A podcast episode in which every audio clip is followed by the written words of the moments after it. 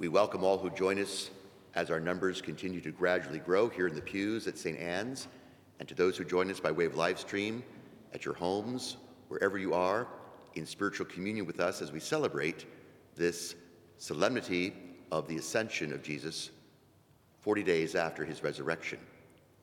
The Easter season is 50 days of joy.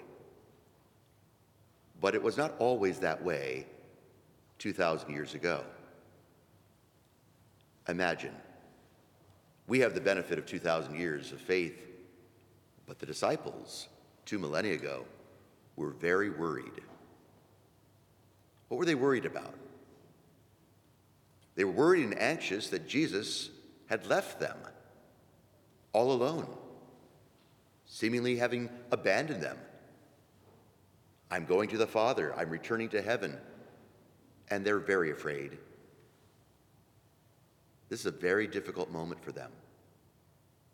But we can appreciate it too if we go back to our own roots and think about people in our family who've died, loved ones, mom and dad, brothers and sisters, grandparents, friends.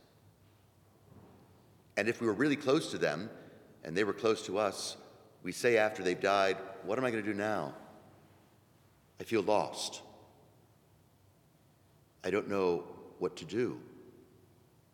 I'm worried about the future. Or, in another way, it happens with retirement.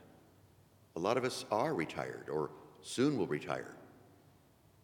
And we wonder as we retire from long years of service in whatever profession, whatever career, who's going to succeed me? We say. Who's going to fill my shoes? I'm worried about the company, the firm, my office, my employees. Why? Because no one can do it better than I, right? Though we worry a lot about that. Will someone do the job as better than I did? And from the employee's point of view, they worry too. Who's going to succeed him or her? Who's going to fill their shoes? I'm worried about who's replacing them. I don't know who to work for. Where's it all going? So there's anxiety and worry whenever that, that kind of change that goes on with death or retirement, or when there's a major health issue or wealth issue, we worry about the future. What's going to happen? Who's in charge? Who's in control? They're universal questions. And they come at moments of crisis. And it was the case with the disciples 2,000 years ago. Even more so, in a sense, because they didn't have the benefit of buildings and property and, and money the way we do. These were poor, very uneducated people, and very few, relatively speaking. And they were being persecuted, being put to death from the very beginning of the church. These were Jews for Jesus. If they crucified him, they were going to crucify these others. They had no sophistication by today's standards. They had no army, no navy. They had no money, no technology, and no political persuasion. They were outcasts and they were hunted. Amazing from the very beginning, and certainly for the first three centuries. The Romans persecuted them. This was not an easy time for the beginning of the church. They worried a lot about the future. Who's in charge? Who's in control? Where is this enterprise going? And many left because they couldn't handle it. I understand that.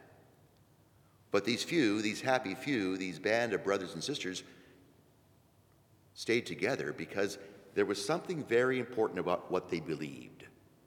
And they begin to tell the story, then they begin to put it down in the scriptures, then it gets codified, and we know what happened.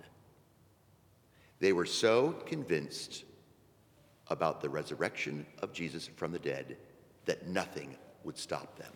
There had been no other religion the world had ever known at the time, and since then, that spoke so clearly about the resurrection of the body after death. They witnessed it. They were with Jesus. And all during those 40 days after his resurrection, he would continually assure them that he was going to remain with them. We've talked about this before briefly. In the Sunday following Easter, remember, Thomas, put your hand into my side, put your hand into my nail marks. See that it is I. Do not be afraid. I am with you. I am raised from the dead. I am real. And then Good Shepherd Sunday, he uses the metaphor of shepherd and sheep. He says, I am the good shepherd. You are the sheep. My sheep hear my voice. We are one flock together. I remain with you. You remain with me. If you follow my voice, I will lead you into good pasture. I will not abandon you like other shepherds do. Or then I am the vine and you are the branches. The one and the other work together so the vine produces fruit through the branches, and they are nourished by the vine and sustained and live and reproduce. And he will tell them in time, as he will at every Mass, I am with you always. This is my body. This is my blood. Do not be afraid. It is I. And this will be what carries through for 2,000 years the assurance that Jesus has not abandoned his people, that he's with them always. And he will send the Holy Spirit upon them. The Holy Spirit is God. It comes 50 days after his resurrection. So they have to wait and be patient for the coming of God upon them. And at that moment, officially, the church is established upon Mary and the apostles in the upper room. And Christ does not retire. This is one CEO, CFO that does not retire. He founded the church, he established it, but he's not retiring. He doesn't die, he doesn't go away. No, he establishes his corporation. That's an interesting word, corpus, the body, the corporation, upon us. And he did that historically when he selected Peter. Now, if I were about to retire and had the say so with the Board of Trustees, I would never have recommended Peter. What a loser. Think about it. He betrayed me three times, I'd say. Not very well educated, a poor fisherman. He's going to make this company go down the drain. I'm not selecting him. I would select Mary. But if historical circumstances told me, no, she's a woman, you can't do that, you'll have to choose a man, then I would choose John, the beloved disciple. He was there at the foot of the cross with me. He didn't abandon me, he was my best friend. But notice how this Jesus, the founder of the corporation called Catholic Christianity, establishes his church upon a repentant sinner. Now, that's where you and I come in because we're all sinners. This is good news because the church is not made up of righteous people, it's made up of sinners. That's what keeps us in business, by the way, until the end of time. And ironically, that's why we rejoice. We say, Oh, happy fault, oh, necessary sin of Adam that won for us so great a Redeemer. Had it not been for sin, there would have been no need for a Savior. So it's built upon sinners. So when you hear people say, oh, these Christians are hypocrites, they think they're holier than thou. No, well, the point is, we're not. No, we're sinners. But we acknowledge the need for a Savior. Whereas the real hypocrite is the one who says, I don't need salvation because I'm my own God. Just flip it when you get into those conversations with people about hypocrisy. No. We come here because we need a Savior. That's why Christ established the church. And he chose Peter because he was that repentant sinner. And he chose these weak men and women because they believed in him, they trusted him. He calls them friends. As we said a week or so ago, this is the only religion in the world in which the God man calls his disciples friends. No longer just subjects or my slaves. No. So he calls us friends because friends do for each other what they wish best for themselves. So, who's in charge of this corporation? Who runs it ultimately?